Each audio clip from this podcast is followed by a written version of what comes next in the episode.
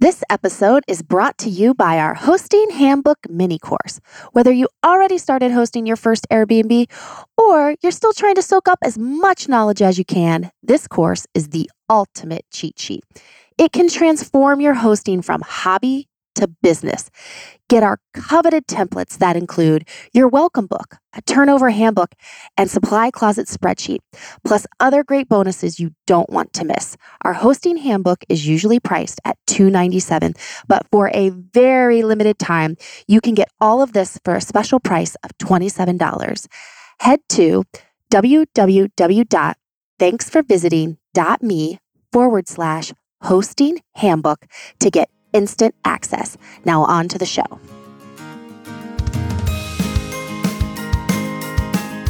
You're listening to the Thanks for Visiting podcast. We believe hosting with heart is at the core of every successful short-term rental. With Annette's background in business operation and Sarah's extensive hospitality management and interior design experience, this dynamic duo has welcomed more than 2,000 guests from 25 countries, earning them over $500,000 and garnering them over 650 five-star reviews. Now they're ready to share creative ways for your listing to stand out, to serve your guests, and be profitable. Each episode will have knowledgeable guests who bring value to the short-term rental industry, or Annette and Sarah will share stories about their own experiences so you can implement actionable improvements to your own rentals. Whether you're experienced, new, or nervous to start your own short-term rental, we promise you'll feel right at home. Here are your hosts, Annette and Sarah. Hello, listeners. Welcome back for another great week. I am Sarah Karakayan. I am Annette Grant, and together we are... Thanks for visiting. We are so excited for another great episode, as we always are. We truly love doing this each and every week, you guys, so I hope you love tuning in with us. We're going to start this episode like we do each and every week by sharing you in one of your spaces. We do this by asking you to use our hashtag STRShareSunday on Instagram. If you don't know, if you're new to the podcast, STR stands for short-term rental. So while we mostly talk about Airbnb on this podcast, truly what you have is a short-term rental. And this week, we are sharing, Annette, drumroll. The handle is La Casita Cacao. I believe that's how we say cacao because I believe it's also the host's last name. It's hosted by Natalie. Annette, what do we love about her space? Ooh, it is dreamy, but... It's one of a kind. Let's put it that way. It is an old shed turned into an Airbnb farm stay casita. I mean, you got to go to the feed to get a feel for what it's all about. You are going to see animals in the feed for sure. Yes. It's 430 square feet. And I'm so impressed because there are two beds and there is also, I believe, a bathroom. So that is super impressive. I would love to see this. There's a bathroom, but it's not going to be your normal toilet. So right, and that's a good segue, Annette, into the thing we think our listeners can learn most about Natalie's listing is within her listing. She has. It's kind of like a really good blog post. So bloggers know this. Like if you put like here are five things to ... right? Like it catches someone's attention. They know they have five things to get through. It's digestible. And so she has attention. Here are five things to note about our place. And then she lists these five things. And they're like things like, you know, you're going to see construction material on the site because they're building a new garden fence, privacy fence. There's a long dirt road. There is a composting toilet. And don't worry, there are directions on site. You'll see farm animals and that they don't provide Wi-Fi. So it's that way it's not just big paragraph of things that they might, you know, honestly, all of us have like this attention deficit situation where like, we are like, yeah, it looks beautiful. Let's go there. And then you find out when you get there, there's no Wi-Fi and the host has to say, you know, it was in our listing. She kind of takes care of that by making it easily digestible. I don't think I've ever seen this in a listing before, but one of the things for sure, if you wake up at the casita, you will always have a bowl of fresh farm eggs waiting on you. Oh my gosh. I don't know where else you can really say that, but please, listeners, go to Natalie's feed, check it out. It is so beautifully done. We can't wait to stay. Continue to use the hashtag we have to give her a shout out because she's also a podcaster. Learned that. So give her a follow on her podcast too. But Sarah, speaking of bloggers. Yes. Let's get into today's episode. Yeah. Okay, listeners, I'm very excited. I'm going to the overall thesis of today's episode. Are you going to fangirl? Are you fangirling? Ashley knows I'm fangirling. I love it. I love it. I just gave it away. But today's episode is essentially, it's the first time that we're doing this, but we will be doing this, I bet you in the future again. It's like a live coaching. So just get that your brains ready. On today's show, we have Ashley Wilson, who is a blogger, a very successful blogger at Home with Ashley. So her website is athomewithashley.com. She writes about home decor, DIY, and decorating on a budget. And she definitely has a niche look. But I'm not going to give it away because you need to check it out. It is beautiful. It is stunning. It is dialed in.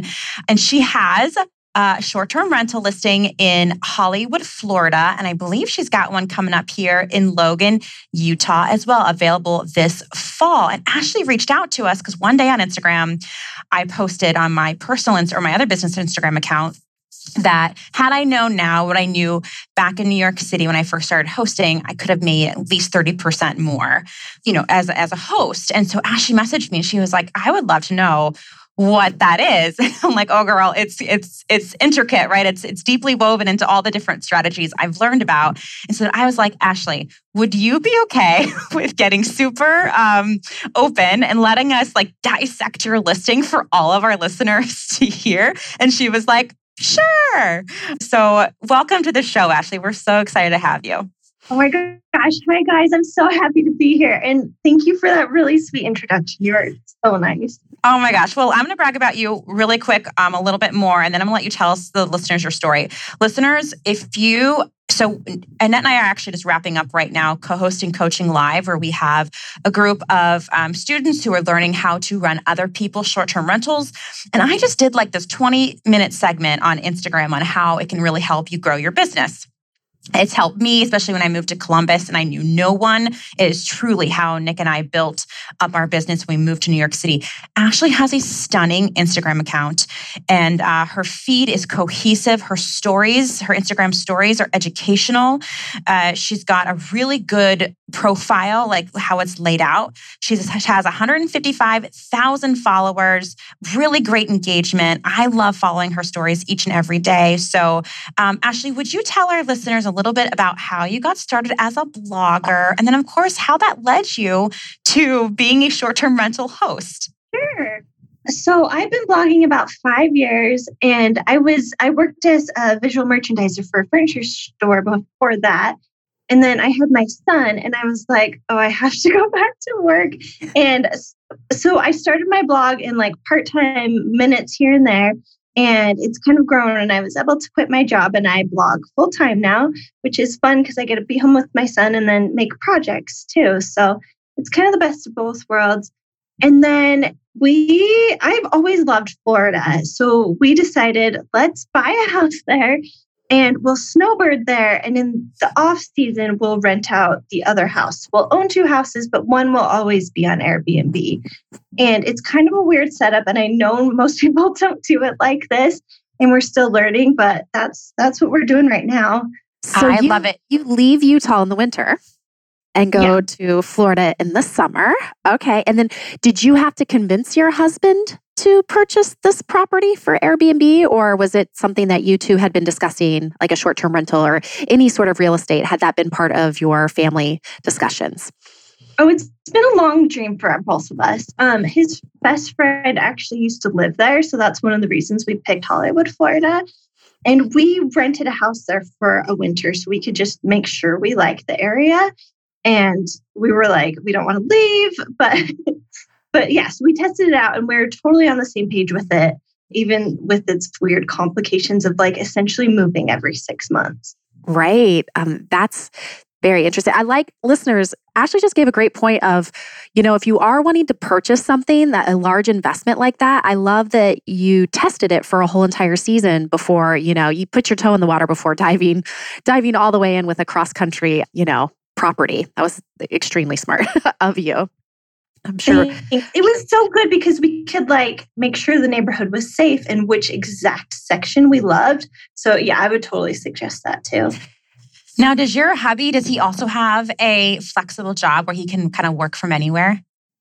Yes, my husband works, he has like an online job like me, and so he can work from anywhere and it's super nice. So that's the other part of it is we have flexibility. Well, I think this is so timely too, Ashley, because even if someone didn't have a remote job pre-March, they might now, you know? So a lot of businesses are learning how to do what they do remote or having their team be remote. And so that might give a lot of people the flexibility to kind of like maybe not leave their hometown forever, but at least go to that other place that might have interest them, you know, half of the year or for a few months out of the year. And truly renting out the home as a short-term rental allows more flexibility and to offset those additional costs. How long have you guys been doing this for? We bought the Airbnb in January. So it's only been, 7 months? Yeah. And a tricky 7 months. Let's put that kind of exclamation point on your journey. Imagine. Yeah. Listeners, if you want to, before Sarah and I start to dive into this session, Ashley's Instagram handle for her property specifically is at Pink Palm Hideaway. Again, that's at Pink Palm PALM Hideaway. And if you if you go to that, you can take a peek and at her amazing place there, and then go to her listing, and we can kind of walk through it. You can take a peek at it as we go through it. All right, Ashley, are you ready for this? We're gonna do a deep dive. This is very awesome of you. I know there's some vulnerability there because I can see all of the work you've put into this stunning home. And truly, we talked with Ashley before we went live, listeners, and we told her too, there's some things that because this home is her home when she's living in Florida, there are some things she may not be able to do or it just doesn't work for her family. And so we're still going to mention them to all of you in case it's something that might strike a chord with you and your situation. And Ashley is cool with that. So Ashley, thank you so much. I'm super cool with it. And I'm grateful for any tips and I'm open to anything. And hopefully this will help other people. So let's dive in. I'm excited. All right. Well, let's start with some greats. I mean, all of it's great, honestly. And the things that we're going to talk about are little nitpicky things and that we'd love to like, I will obviously check in with you long after this podcast ends and to see how everything's going for you. But some of the great things, number one is the cohesiveness of the design of your rental. I mean, it's on brand, obviously, with At Home with Ashley and your design aesthetic. And even the home, you really take in the home's, what it's saying as a piece of architecture and you're kind of like just putting your stamp on it without it making it feel disjointed. And the great thing about that is when someone is shopping at Airbnb.com for a place to stay, you are going to attract the kind of traveler who is going to really appreciate staying in a home like this. And I just think that that right there gets you the kind of reservation that you want to have, Ashley. So I commend that. And the fact that you gave it a great name is also fantastic. So listeners, I don't know if you know, but if on Airbnb, they now offer Airbnb.com/H/ and then whatever you want the home's name to be, right? And that initial, that H is for a house. And so I believe that changes with the type of property you have. But just a couple of things, actually. So number one, I love that you have a name for it, the Pink Palm Hideaway. But I'm wondering too, and Annette, we actually didn't talk about this, but it just struck me that depending on if what the season is, what your occupancy rate is, Ashley, if you're getting a little bit worried about wanting to attract more guests, playing with that title might attract people who are looking for certain stays. So whether it's in proximity to someplace, nearby, or maybe you just upgraded your Wi-Fi and you want to boast about that in your title, you can change that title often and to reflect events that are going on in town, to reflect something new that you've added. And Airbnb loves it when you do that. It kind of is just like with your website or your blog and you change it up with new posts and new photos. It lets Airbnb know that you're an active host. Well, that's so interesting. I had no clue. Yeah. And with that, you could put, especially right now during these times, if you're open to like very long-term stays, you know, you could suggest in that title who you're looking for to stay there, you know, like who you're like, hey, this might be for you. And, you know, talking about those longer term stays, but a lot, Sarah, do we know, I know we can get this, but the exact amount of characters you can use in the title? Yep. It's 50. Okay. And they also, a lot of our friends in the Airbnb influencing space, a lot of those people who are obsessed with Airbnb as we are, agree that the more characters you use in your title, the better. But also to keep the most important keywords towards the front of the title, because often on mobile sites and things like that, you may not see the entire, all 50 characters in your listing's title. So if you want to, like, I often just kind of use those vertical lines to like delineate different attractive features within my short-term rental, whether it's like 1 mile from convention center, 200 Mbps Wi-Fi, safe location, right? And I might change that up. So some people are really good with getting words out that might be really engaging to get a traveler in without it being so like bullet pointed, I would say. But regardless, that first one, it's a mile from the convention center or a block from the convention center might... and I know that there are conventions coming to town and people are going to start looking for a place to stay.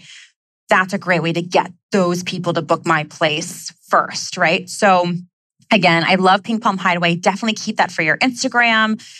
Have a hashtag for it. And that's something else we wanted to talk to you about too, so that people can post images of them staying in your rental and that you can reshare if it makes sense for your different marketing efforts, and of course for Airbnb's direct booking link for your rental. But if you want to, feel free to play with your title. Airbnb is going to give you some love for that. Oh, I will. Thank you. Yeah. And for you, I'm not sure. I'm trying to look through your listing. I don't know if you can like walk to the beach from your place, but if it's like, if you could walk to the beach or ride your bike, you know, something that lets them know how close, you know, Sarah and I, like convention center is really important to us. And like, what is that? What's that feature that like people are coming to Hollywood for? And, you know, can they get there super quick from your place? Anything like that would be great. All right, Sarah, let's just talk about this real quick. And because we know Ashley has spent so much time on this property. Oh my gosh, it's so good. And she's a blogger, so she's a writer. Let's talk about her photos are already amazing, but let's talk about potentially adding some copy into those photos, Sarah. Yeah, Ashley. So where I'm actually scrolling through them right now, and I love that you do say, you know, I'm on your powder room photo right now, or I'm on your kitchen photo right now. And the photos are stunning. So I obviously don't have to tell you that. You know the importance of a great photo, but you're such a good writer. You know, I love your Instagram posts and I can like get drawn into your captions and of course, any of your blog posts on your blog. So I would recommend, you know, don't get too fancy with your copy on your photos, but draw me in as a potential guest on why, you know, this bed is super comfy or why the water pressure in your shower is, you know, whatever, or like maybe a picture of your kitchen. It's like, you know, it takes me back to like a time gone by, but I'm going to feel relevant because the fridge is full size and the oven's gap, like whatever that is, but definitely use your power of writing to draw me in with the photos. How would you feel about doing something like that? I think it's so smart. I kind of was like in a rush to like get the listing. And I'm like, sure. I could like these details, but now I'm like, why haven't I? Yeah, definitely.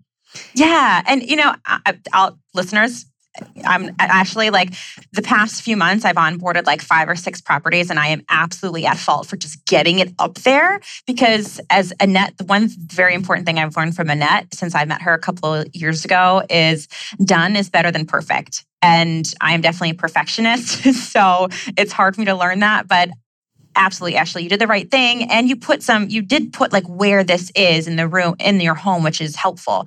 But yeah, now that you have more time and these are up, definitely go back in there and draw me in as a potential guest, like sell me the space almost, so that I can picture myself staying there, if that makes sense. Yes. Love it. I will do that.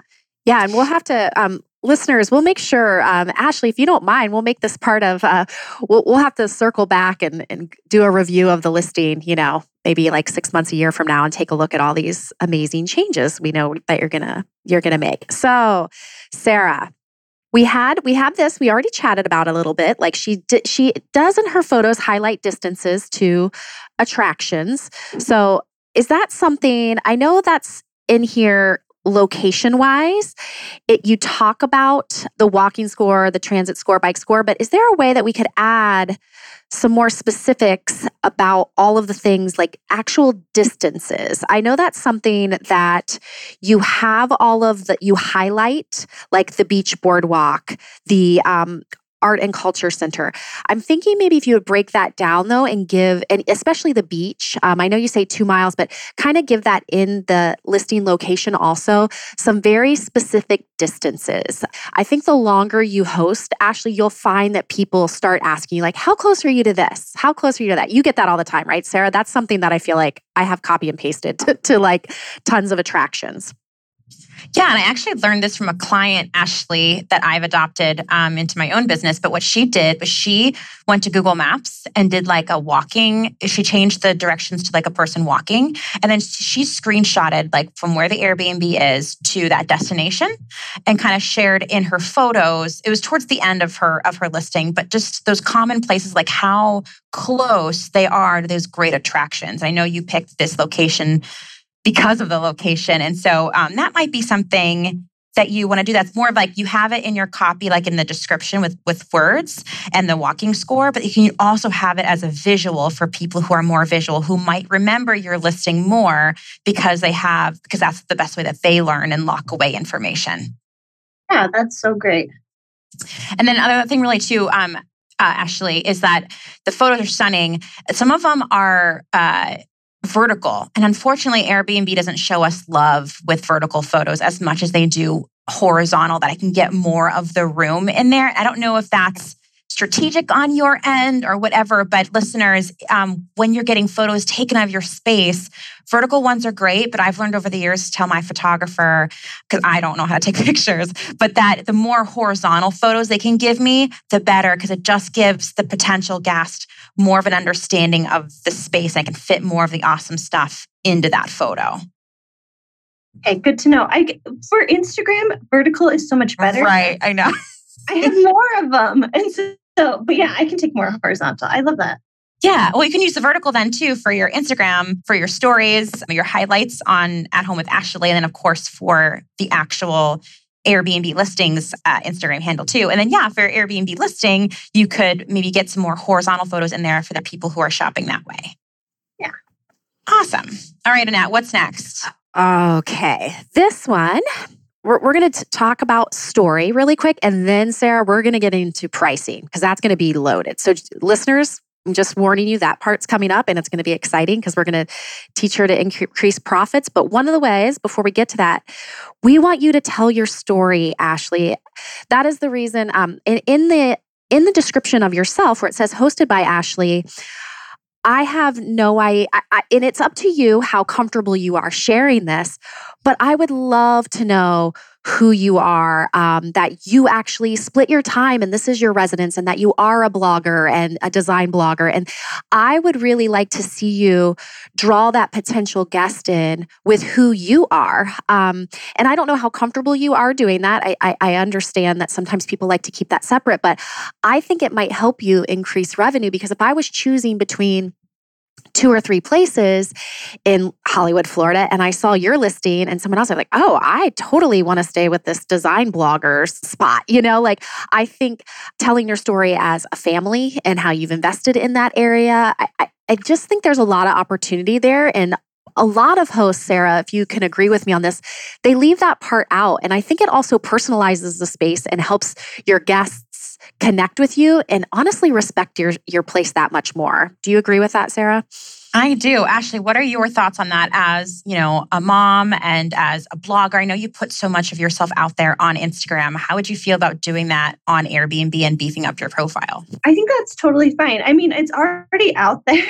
Like, you know what I mean? I already share everything. It might as well be on Airbnb. I just, you know what I mean? I don't want to be like, oh, I'm a design blogger. Like, I'm not a boastful person. But you're right. I need to tell the story better so they feel comfortable. And yeah, I like that idea.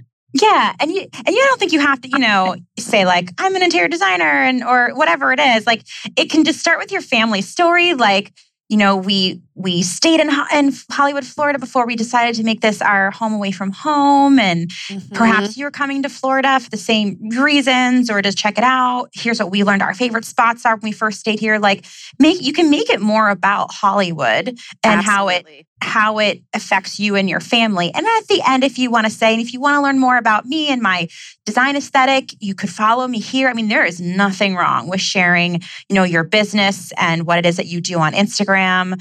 Again, I think you're going to attract the kind of guests that you'd like to have, someone who's going to appreciate all that tedious work you've put into this home. And they're going to know the designer behind it for sure. And listeners, this is an opportunity. All of the information that we're giving Ashley, please review your own listing, from the copy in your photos to who you are as a host. Like Ashley said, I know a lot of us get busy when we're just getting started and we're like, oh, I'll fill that stuff in later.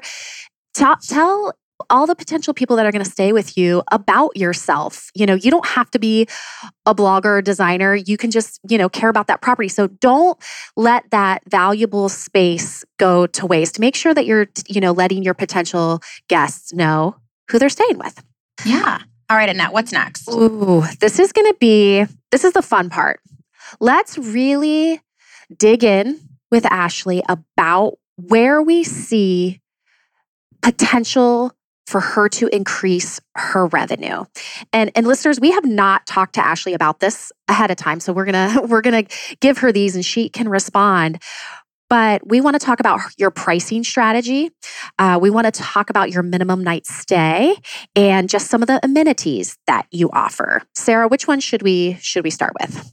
Well, Ashley, before we start saying things, you're like, yeah, girls, I already have all that. So let us know what is your current pricing strategy, and I would say calendar strategy ties in with income as well. So how are you approaching your calendar and the nightly stay rate? I think we have 2 or 3 night minimum, I think is what we have. And I think our lowest is 85. We're in the hottest part of the year. And so I kind of feel like Florida, I have to price it a little bit lower because not as many people are visiting. Mm-hmm. But you guys, I don't have a strategy. No, that's okay. No, that's what what we're here for. Like, honestly, tell me whatever you think. So, yeah. So number one, yes. When it's not, I always relate it because I'm also in real estate in terms of my husband and I flip houses and we have rentals and that kind of stuff. It's almost like a buyer-seller's market ideal too for short-term rentals. There are times this season when you, the seller, the host, you have kind of like the upper hand with pricing. And there are times when you are, and right now might be one of those times, you know, with everything going on with the pandemic where we're having to get really competitive with pricing, but not wanting to go so low, we attract the wrong kind of traveler, someone who isn't going to respect the space because they haven't put, as I like to say, skin in the game, you're right? Like, more often than not, you appreciate what you pay for. So, Ashley, do you know what your occupancy rate has been the past couple months? I mean, it's been pretty full. I think July we had 3 days empty. Oh, awesome. June, maybe 4 or 5. I don't know. It's been pretty good.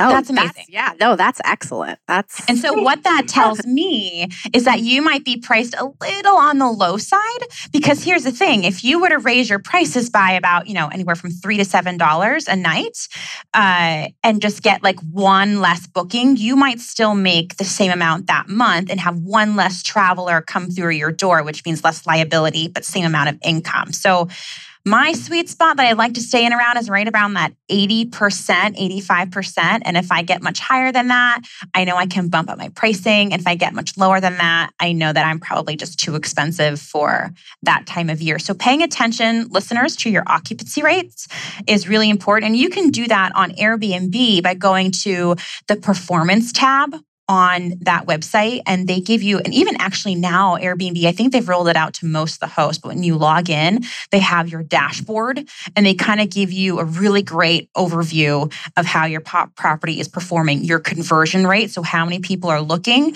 versus how many people are booking. And that can tell you a story. So if you've don't have a great conversion rate, but your occupancy is still decently high, you might have opportunity to add copy to your photos, to refresh your title, to refresh your description, to maybe get that conversion rate higher, get more people booking, and maybe that could even translate to higher nightly prices as well. I do love that you have a 2 to 3 minimum night stay. I think that you could even play with Ashley that as well. Like maybe you bumped it to 3 to 4 night commitment and see how that plays out with your occupancy rate. It's your first year in business, so you're going to have to play around a little bit with pricing and minimum night stay. And I would start a spreadsheet for yourself. It doesn't have to be anything epic, and just share, in August, you had this occupancy rate, you had this many guests come through your door, and here was your minimum night stay. And then start tracking those things over the years and seeing where your sweet spot is. You can see where it is in economic downturns, kind of like we're in now. And you'll be able to celebrate those months when Florida is going to be a really safe, awesome place to travel in the future as well. And so you'll know how high you can go with your pricing, because the property is stunning as yours. I know that you're going to be able to be that top echelon of rentals in your area. All right, next. That's really smart. I love that. Thank you. Yeah, Sarah, let's talk. This is the one we're going to need your opinion on, Ashley. We see some opportunity for a higher nightly rate with your sleeping arrangements. Sarah, let's dig in there and explain what we so right now Ashley offers 1 queen bed, 1 twin bed, and an air mattress. Correct, Ashley? Correct. Okay. Sarah, what did we see there as the opportunity zone, I guess, with the sleeping arrangements?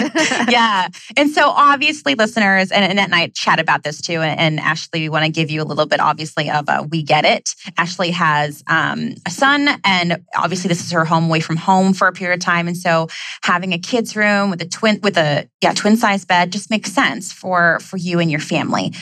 But if there is ever an opportunity to put in a queen size bed in that bedroom, Ashley, I know that, for one thing, I'm going to be stereotypical here. And your property is definitely going to attract girls' weekend getaways, those bridal showers, baby showers. There's a beautiful feminine vibe to your space. And I'd almost rather share a queen size bed with my girlfriend than be on an air mattress while she's in the twin size bed in the same room. So even if you keep your room, so that room definitely has a kid's vibe to it, which I love, right? Because that's who you are. That's what your son will enjoy when he's there. And you're going to attract families who are traveling. And that wouldn't stop me as a traveler from booking this home for sure.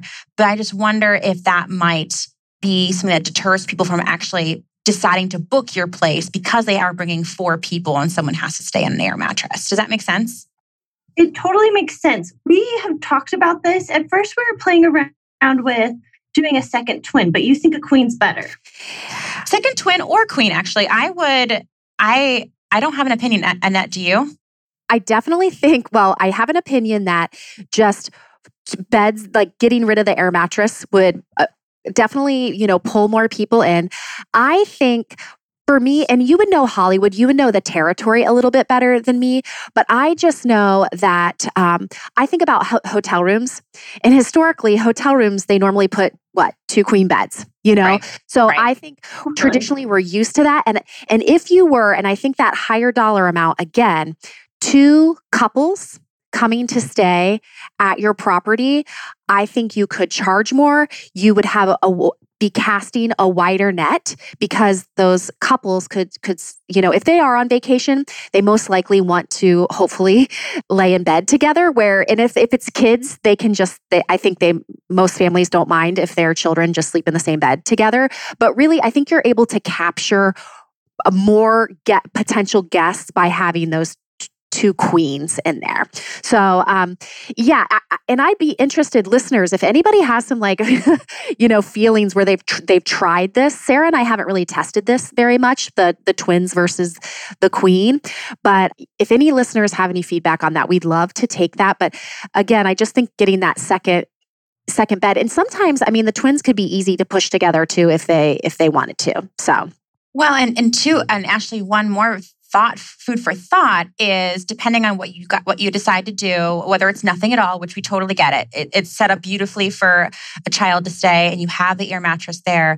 And truly, depending on how you feel about it, Ashley, if you would welcome 5 to 6 guests, you could have that air mattress tucked away, you know, and have someone stay in your living room while still having an adult set up in that second bedroom. But you could also, if financially the house is doing well, but you could, I don't know if the room would allow for it, but you could upgrade that one bed to a king size bed. Yeah. I have played with that with my listings, and having a king size bed in one of the rooms, there's something about sleeping in a king bed while you're on vacay that for a lot of people just screams, you know, luxury or something they don't have. And it's just really, especially for, it just seems like a lot of the guys who end up booking my spaces are like, I see you have a king size bed. That's great. So that could be an upgrade you could make too in the future, at least play around with the setup.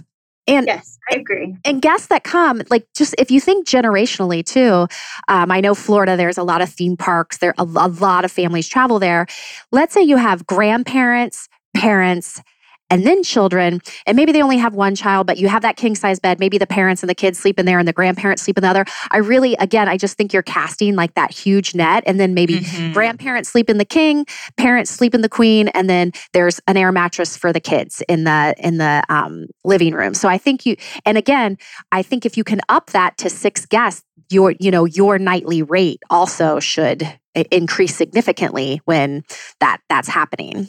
Right, Ashley. And then you can also, obviously, under pricing, charge more for any guests over 4 and make that price significant so that you aren't getting people who are trying to I don't know if you know this, Ashley, but Annette and I are very much against the heads in beds strategy. We are not trying to make you fit as many people as possible into your home at all. But I do see potential with having the air mattress there for the right reasons and for that extra price be significant. So you're only attracting people who really want to stay here and are willing to put skin in the game to stay there and have 6 people in the home, or 5 people, or whatever that is. Okay, Annette, we also want to chat with Ashley about the fact that she is pet friendly. Yes, which is a huge bonus. But we want to know, do the pets have to pay to stay? Is there an additional fee at all? I don't charge an additional fee for it. All right, Sarah, do you feel strongly about that, Ashley? I mean, I feel strongly about allowing pets because, we booked out our house in Logan, and it was right during the pandemic. And the main reason people would book with us was because we had pets. So I want to have pets, but I'm open to the details on it. Well, Sarah, I think, again, before the call, we debriefed on your property. And one of the things, I like the analysis that you did, Sarah, is, Ashley, we completely agree with you with allowing pets and being pet friendly. But we also know that if someone is bringing their pet along with them, and most pets are part of everyone's family.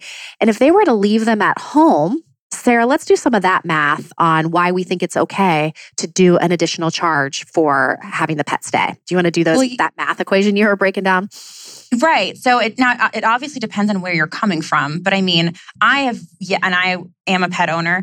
I have yet to see a nightly stay in a nice pet kennel or camp or whatever you want to call it, spa. Some people get very fancy with their pet stays.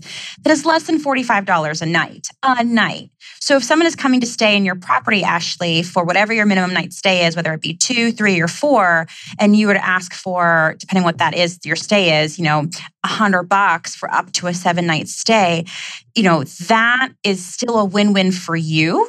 And you're getting people who understand the value of, again, putting skin in the game to bring their pet along. And it's still cheaper for the traveler to do that if they're going to bring their pet.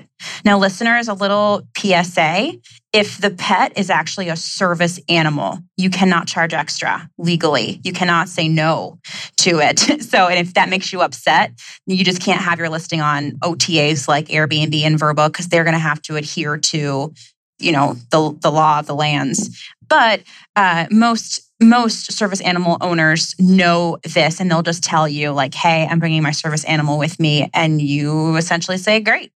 Now, if there's extenuating circumstances where like maybe it's your own home and you are deathly allergic to them, Airbnb might be, or Vrbo, any of these places might work with you on that.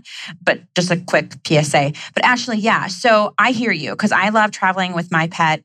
And I would never leave my pet just personally in, you know, an extended stay situation or a kennel. And so if a host was charging me $100 for, you know, a few nights to bring my pet along with me, I would totally get that, respect that, and happily pay it to have my little furry friend with me.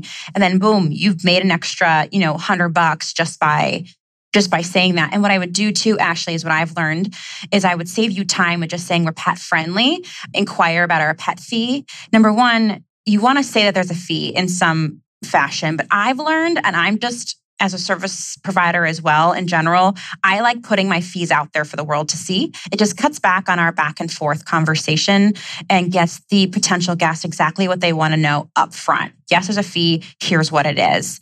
And that either... Unfortunately, Airbnb hasn't caught up yet with it being the pet fee isn't an easy thing to set before you confirm your guest's stay. They have like a rosette fee, a linen fee, a management fee, but they don't have a pet fee yet. I'm not quite sure why. So what I do is if it's a booking that I was secure on an OTA like Airbnb is I just tell them, we will secure your pet fee after your booking is confirmed. And then you just charge them that $100. Airbnb will ask you why. You say it's for the pet fee. The guest will pay it before they arrive. You just want to make sure all those checks and balances are done before they arrive. But I'm telling you, Ashley, once I just put it out there, and I actually put it in the short description because if you ever do a search in your area, you are probably one of few that allow pets. And your place is beautiful, you know what I mean? And you have it really dialed in, people are going to have no issue paying that fee. Okay. I like that idea. I do. I'll have to get my husband on board. Yeah. Or chat, you know, and it doesn't have to be $100. It could be whatever you guys are comfortable with. You might want to like maybe check what hotels charge too for the pets in your immediate area, maybe beat them a little bit by it, or maybe competitors in your area and see what they charge. I will tell you though too, Ashley, hosting for many years now as well as we'd like to think all pet owner parents are responsible, but they're not.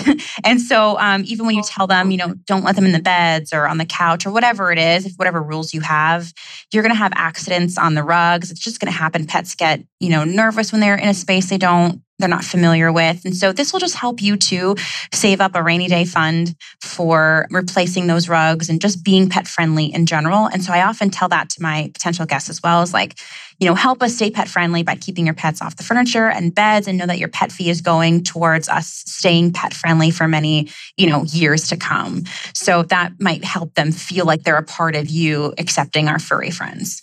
Definitely. Yeah, I travel with my dogs and it's like $50 a night at hotels. It's expensive. So. Right. A night. And that's a night. You know, like you could say up to a certain amount of days. You know, I know for at least in Columbus, Ohio, if you're going to have a long-term lease and you're committing to a year, market rate is like $45 to $65 a month. And so that's with committing to a year. I'm not providing furniture. You know what I mean? And so it's just that convenience of bringing your animal along. People are going to be fine with paying that. And you guys can make a little bit more money. I like it.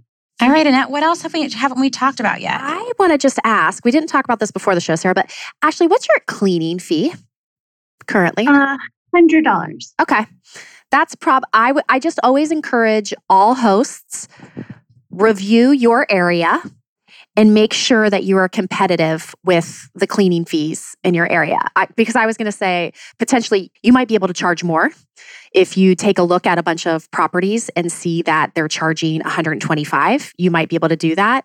I think it's just another opportunity to see what the market rate is and make sure that you're falling in line with that. Ashley, I do want to go back to just the guest experience, and so that you can get great reviews and then potential guests can see that. And then that also helps with future bookings. And so a few things that I wish I would have known back in New York City that I know now is the importance of a messaging cadence. So the fact that I obviously respond right away when a guest inquires, and I'm going to look really fast at your response rate. Yeah, your response rate's 100% and you respond within an hour, which is amazing. But you need to take it beyond that and make sure your guest experience is spot on during their stay. And so obviously responding right away to inquiries, and that's the most important part. After that, if a guest asks a question, you leave them hanging. Airbnb actually isn't monitoring that. You don't have to feel like you have to have the last word in the message. I get that question a lot. No, it's just that initial back and forth. And of course, you want to at least accept or decline the guest or ask them to, remove their request if it's not a good fit for the guest to stay at your place.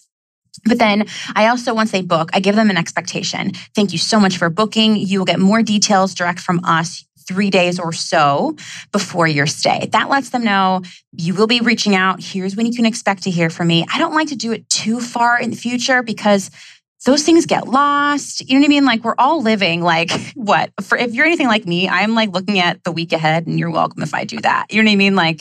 Or a few days. So giving that expectation and then following up with that, right? 3 days before, send them those details. And then I also think you really hit a home run when the morning after they wake up, it's like 9 or 10 in the morning, you ask them how their first night's stay was. Is there anything that they can't figure out? Is there anything that isn't working properly? Allow me the opportunity to make it right, to fix it, to get you feeling really comfortable. If not, great. Enjoy the rest of your stay. And I can't tell you how many times guests will respond and say, oh my gosh, thank you so much for checking in. Actually, yes, I can't figure out this darn TV or, whatever it is. It gives them permission. Because Annette said before, I don't want to admit that I can't work the TV because I'm supposed to be good at this. Right. Or the shower. That's embarrassing. But sometimes I just can't figure out the temperature and how to turn all the things. Listeners, that's happened to you at a hotel or a short-term rental where you can't figure the water out. Yes. And then, of course, you want to remind them what your checkout instructions are. Of course, it's on the app and it's probably in your welcome book, but sending them a message, reminding them what is expected of them. And again, this is culture with short-term rentals. It's okay to ask them to do a couple things. I know your cleaning fee is $100. So I once stayed at a short-term rental where they literally asked me to do 2 loads of laundry and put my dishes away from the dishwasher. And there was other things too that just made me upset. It's like, why are you charging me $200 if I'm literally cleaning this home for you? So there's obviously a balance. There's nothing wrong with asking them to do a few things, listeners. And then you want to follow up, if they haven't left you a review yet with, hey, how was your stay? Is there anything we could have done better? If so, I'd appreciate you to let me know directly right here because that way I can make the stay, as great as it possibly can be for future guests. If not, it would be great if you could leave us a review. And a lot of you listeners might be wondering, well, that sounds like a lot of planning. And it is. And so I did want to share with you the app that I've grown to use and love. And Ashley, I don't know how you'd feel about this, especially being a busy mom and a blogger. I know at any time, you really are only managing one property, so you may not need this, but there's an app called Smart B&B I had it for 2. But yeah, for one listing, it's $18 a month and you can have it set up to automatically respond to guests. Number one, it can trigger answers to questions you get often. So, hey, how far are you from the convention center? Smart B&B will know that the guest is asking that question and share that information in an instant. It also can be, it'll send you your guest the next morning when they arrive. It'll send that message, send them check-in instructions as detailed as you like to get. It'll also know if they haven't left a review yet, and you can trigger it to say, hey, is there anything about your stay we can improve? If not, would you leave us a review? And it can automatically review your guests for you so that you don't have to do that each and every time, which is kind of awesome. But Ashley, what kind of systems do you have for communicating with your guests before, during, and after their stay? So I do most of these. I don't have one the day after they're checked in, so I can add that. And I don't have anything automatically set up, but I've been looking for it. I'm like, why doesn't Airbnb provide But yeah, I wrote this down so that I can download it because it sounds amazing. It is pretty good. And it's at $18 a month, it really isn't that much of an investment. And it also just takes off, not only does it take things off your plate, Ashley, but I don't know if any of you listeners are out there thinking, well, I like chatting with my guests. And I get that. So do I. I love the hospitality part of it. But just think, the quicker we're getting them the information they need, the more they can get back to doing what it is they came to do, which is either there for business reasons, share time with family, whatever that might be. So I kind of think of it that way. Like, I want to get the information they need instantly, and I don't want to have to forget. Now, Airbnb does allow you to have canned responses. So you can write a whole thing out and save it. You can copy it, and then you can send it off to your guest, but you have to manually do that. So Smart B&B has been great for me. I actually don't know of any other product that is kind of, this is what they do, which is automatic messaging. But Ashley, if that kind of investment would kind of take something off your plate, that might be well worth your while. Yeah, I love it. This is kind of the last one, I think, Sarah. And this one's kind of a big ask. Whoa, that kind of sounded like something else, but it's okay. I'll remind me not to say that again. Okay. So this one, and Sarah and I do not have experience with this, but we wanted to at least bring it to you because we have some other host friends that do really well with this. They host on HomeAway, and they see sometimes potentially larger earnings on HomeAway because it's a platform that has been around longer. And, most of the people going to HomeAway are looking for full homes for their family to go stay. We're still people on Airbnb are potentially looking for urban markets or smaller places or maybe individual stays. But a lot of times when people are going to HomeAway, it is truly to find that home away from home for their family. And we just know some hosts that have had extreme success on listing there. And they say that they get longer stays and potentially larger earnings too.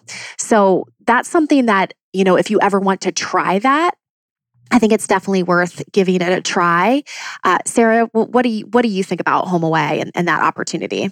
Well, remember, HomeAway is owned by Vrbo, right? And Vrbo truly is the grandfather of listing your vacation rental online. And so you do get a more mature, I don't want to say mature as in behavior, but a more experienced vacation rental renter on Vrbo. And then of course, I can't talk, but also HomeAway. Now, the only thing about those two platforms, Ashley, is it is kind of a pay to play. Mm-hmm. So with anything in business, if you're going to try it, I would try it for, the next season, measure it, see how it does, and then make that decision to keep it or not for the following season.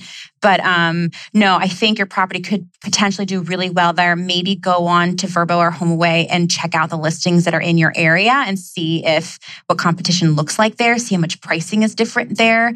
You might find some really cool things. And there's one other thing I want to talk to you too, Ashley, is two things. I know that's the last thing, but I just can't help myself. Number one, you kind of say it on your listing that it's gram-worthy. And I love that. People may not know what gram-worthy means. I know, Ashley, you and I, and Annette, we live on Instagram and it's very important to our businesses, but they may not know what that means. So you could totally say Instagram-worthy. And also, I don't know, Ashley, how you feel about this, but if I was a content creator in Hollywood, Florida, whether I owned a product or I was a lifestyle brand, I would love to shoot in your space. And I want to know, as a potential photographer or whomever prowling Airbnb, if you would welcome me to reach out to you. And so if that kind of income, would be of interest to you, you could even say that in your description, we love photographers and content and brand shoots. Please inquire for availability. And then you can suss them out, see if they'd be a good fit in your space. You don't want them moving furniture around. You don't want them using glitter. But, depending on what the market is for renting out a studio by the hour, you can make some decent income, from those types of shoots, especially in the off season. I've had a few people ask me, and I just haven't known what to charge, how to go about it. So I haven't really done anything yet with it. Yeah. What Annette and I did actually, because we had the same question, is if you can do a search on Google for photography studios in Hollywood and kind of see it's usually an hourly rate. We've learned that. Mm-hmm. It's usually an hourly rate and depends on how many people you allow to be at the shoot. Now, if it's a larger production situation, a bigger brand is coming to the home and wants to have cameras and that sort of thing, you can always reach out to me because Annette and I have actually done that a few times and we've learned a few things. But if it's a smaller local business, and I think somewhere around, in Columbus at least, it's like, what, Annette, like $75 an hour, $50 an hour for anyone under like 10 people. Yeah. Yeah. And I would have like a little thing just thinking ahead of the things that you would want them to do or not do. Do they need to move furniture? That's the big thing, and how you feel about that. And if you feel strongly that they don't move the furniture, which I wouldn't be mad at that with how you felt, you want to make sure that they're not going to be doing that and they can get the shots they need without having to do that. But I would say do that research, Ashley, because you might find even in, when you're in Florida and you're renting out your Logan home, if these photographers don't have to go and stage a studio on top of all the other logistics that takes to getting a good shot. Ashley, how much goes into that. That's a lot of value there. So that could be a really cool way for you to make some extra income.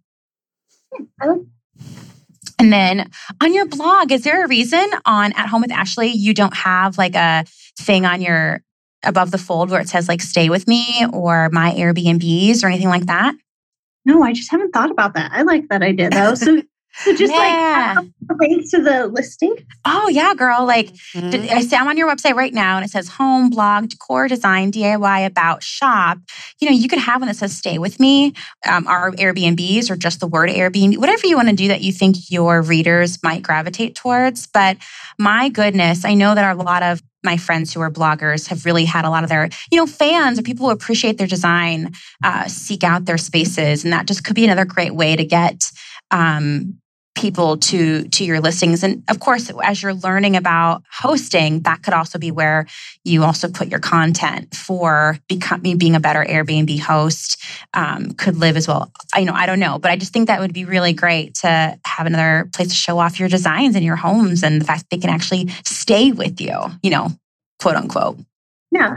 Might as well, right? Yeah. Yeah. Okay. I think that was all the things that we had. Ashley, how do you feel? I feel good. I feel like I need to go work on this right this second. It's good. None of it offended me at all. So that's good news. But that's awesome.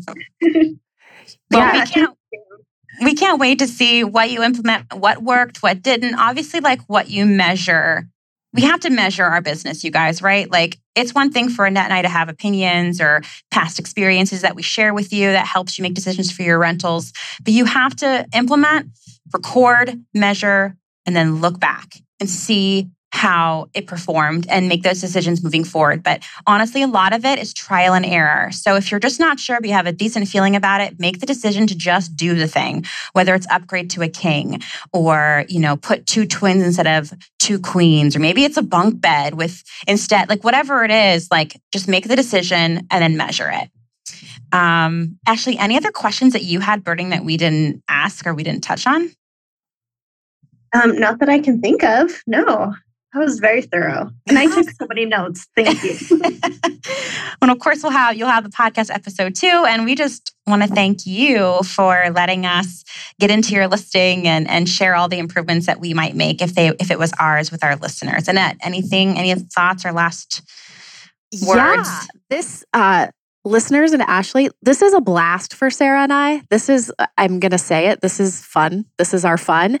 And if you're interested in having us break down your property like this, we're happy to do that. It's something that we offer.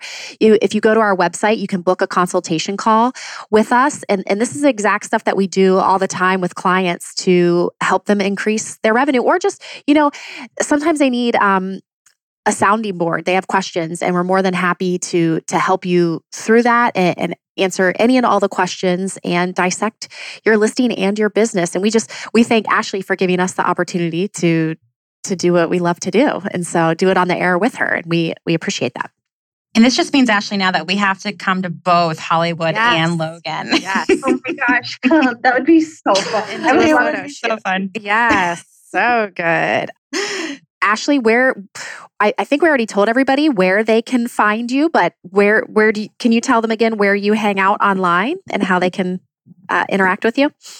Of course. So my blog's at homewithashley.com and Instagram's at homewithashley, or you can follow my Airbnb listing at Pink Palm Hideaway. And please follow her everywhere and DM her a thank you or something that you learned from our episode. Thanks so much, Ashley. We really appreciate your time today. Thank All right, listeners. Oh, it's our pleasure. Listeners, until next week, I am Sarah Karakayan. I'm Annette Grant, and together we are... Thanks for visiting. See you next week. Thanks for listening to the Thanks for Visiting podcast. Head on over to the show notes for this episode at thanksforvisiting.me.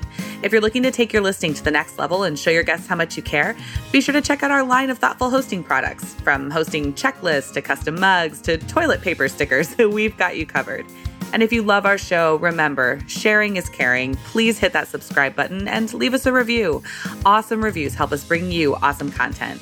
Thanks for tuning in, and we look forward to hanging out with you next week. Thanks for visiting.